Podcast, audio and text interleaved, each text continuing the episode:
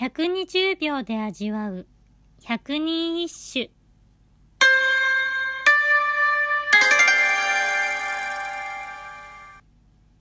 第13番。つくばねの。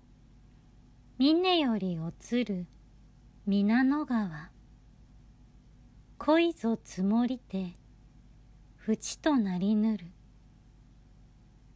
陽勢院。つくばの峰から流れ落ちてくる皆野川。細い水の流れが次第に数量を増し深い淵となるように。私の淡い恋心もどんどん募り今ではとても深くなっています。この歌は陽禅院が後にお妃となる釣り殿の巫女に送った恋文。いわゆるリアルラブレター。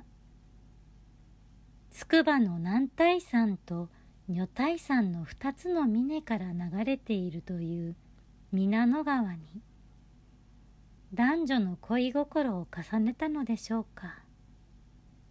ザ・平安のロマンティストですね。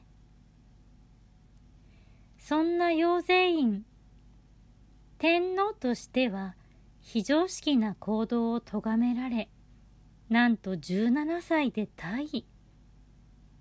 鎌倉足利将軍をはじめ武家の名門を多数輩出する清和源氏は実はこの陽勢天皇の系譜だという説もありますが祖先が暴君なのはちょっとと敬遠されてしまったとか。